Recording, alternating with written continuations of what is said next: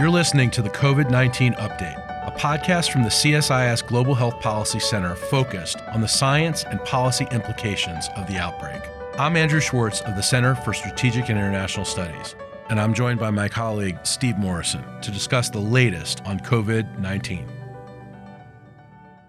Andrew and I are joined today by Julien, a 13 year old seventh grader from Berkeley, California. Julien, thank you so much for being with us today.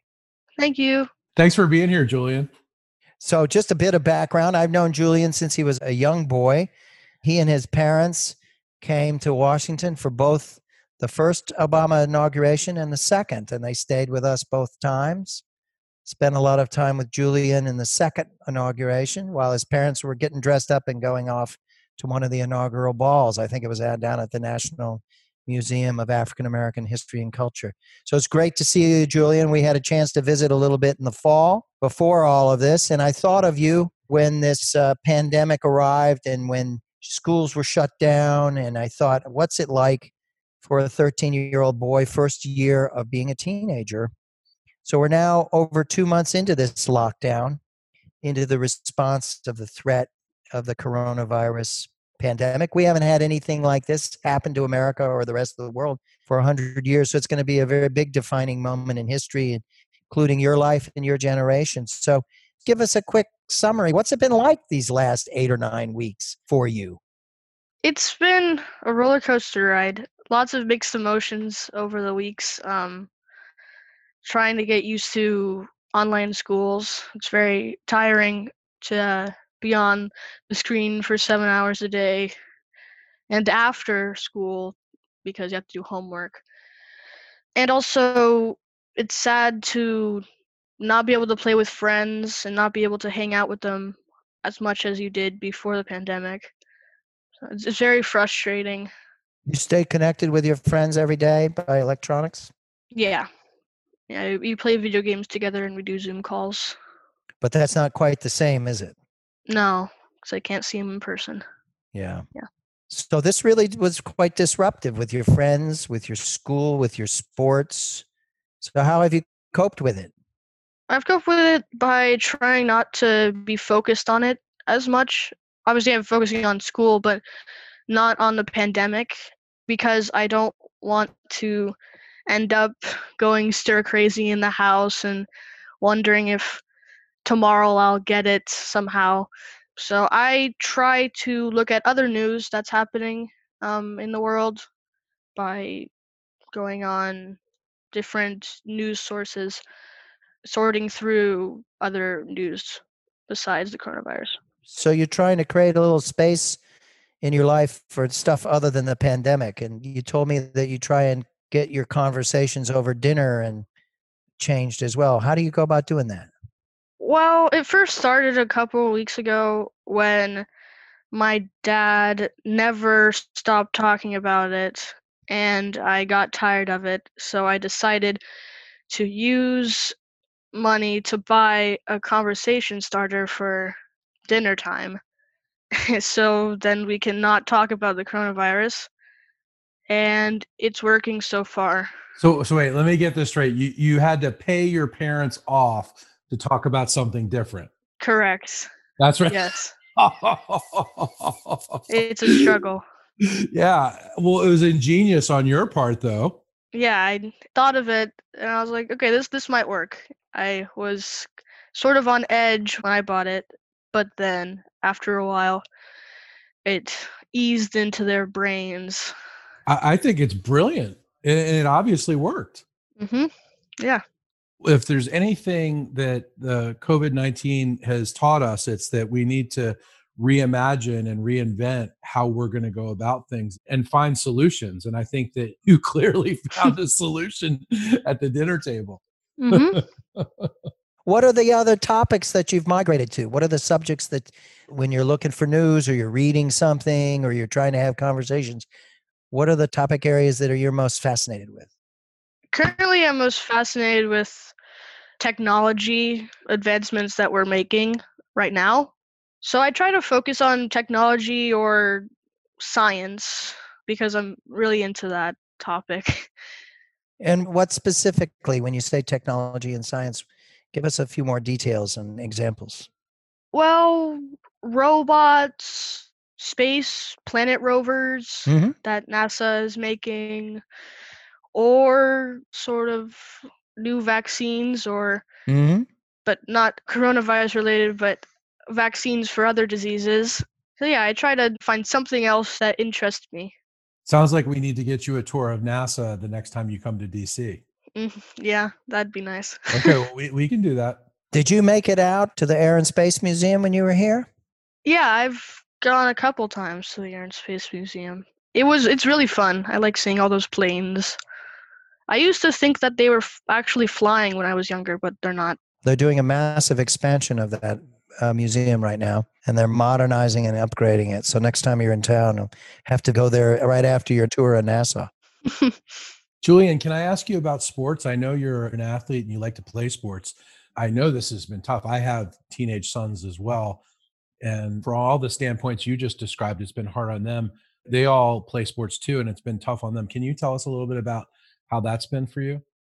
yeah, I, before they put in the stay at home order, I used to go play basketball with my dad and play tennis with my dad. I had soccer practice. I played basketball every recess at school, but now it's the complete opposite. All the basketball courts are closed, all the tennis courts are closed, all the soccer fields are closed. So there's nothing much I can do about it. I know that, but I've found a way to just separate my mind from realizing that I can't go there and do that, but instead I'll go to a basketball court that the rims are closed, but I'll play soccer on it. I use different fields for different things. That's interesting. Do you find yourself playing more video games that involve sports?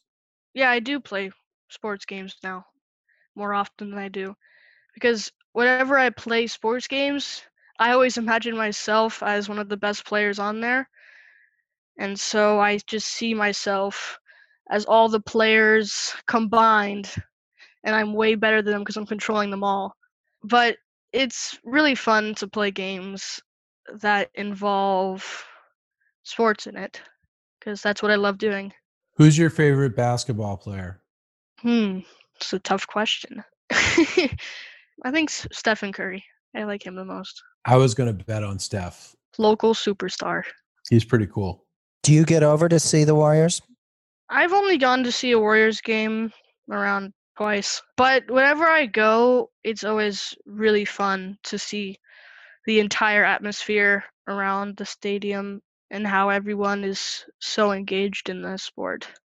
Right. Now you've been taking a lot of hikes, right? In these last few weeks. Yes, I don't like I don't like hikes, but I'm sort of forced to. So This is your parents getting revenge for the dinner time payoff, I guess. yeah, this is this is their end of the bargain. yeah, I think it sounds about right. So, what do you miss the most? And what are you looking forward to the most when there's a vaccine and when we can resume life where we're not as worried about catching COVID 19? I'm hoping once there is a vaccine that well everyone gets vaccinated as quickly as possible, but also that people that have to take care of someone else don't have to be as worried about it and relax and just resituate to how life was before, no matter how hard that could be. Do you think that this pandemic has made, obviously, it's changed our world and it's made it a little smaller for a while? Do you think that it's been scary and isolating for you, would you say?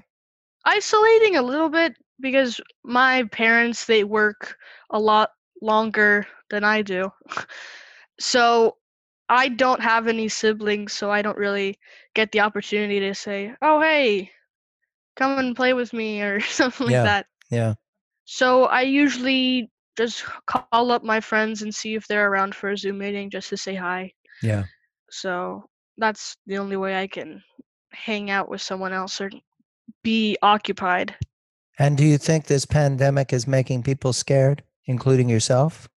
Yes, I think it makes a lot of people scared because the word virus sounds really scary to me. It just, when you hear about lots of people dying by the same thing, it usually freaks the person out. So I think there's lots of people scared. Yeah. Are you worried? um, no, I don't think I'm gonna be. I'm I'm not worried. You feel safe and protected. Yeah, my home's very comfortable. And do you think all of this stay at home stuff is worth it?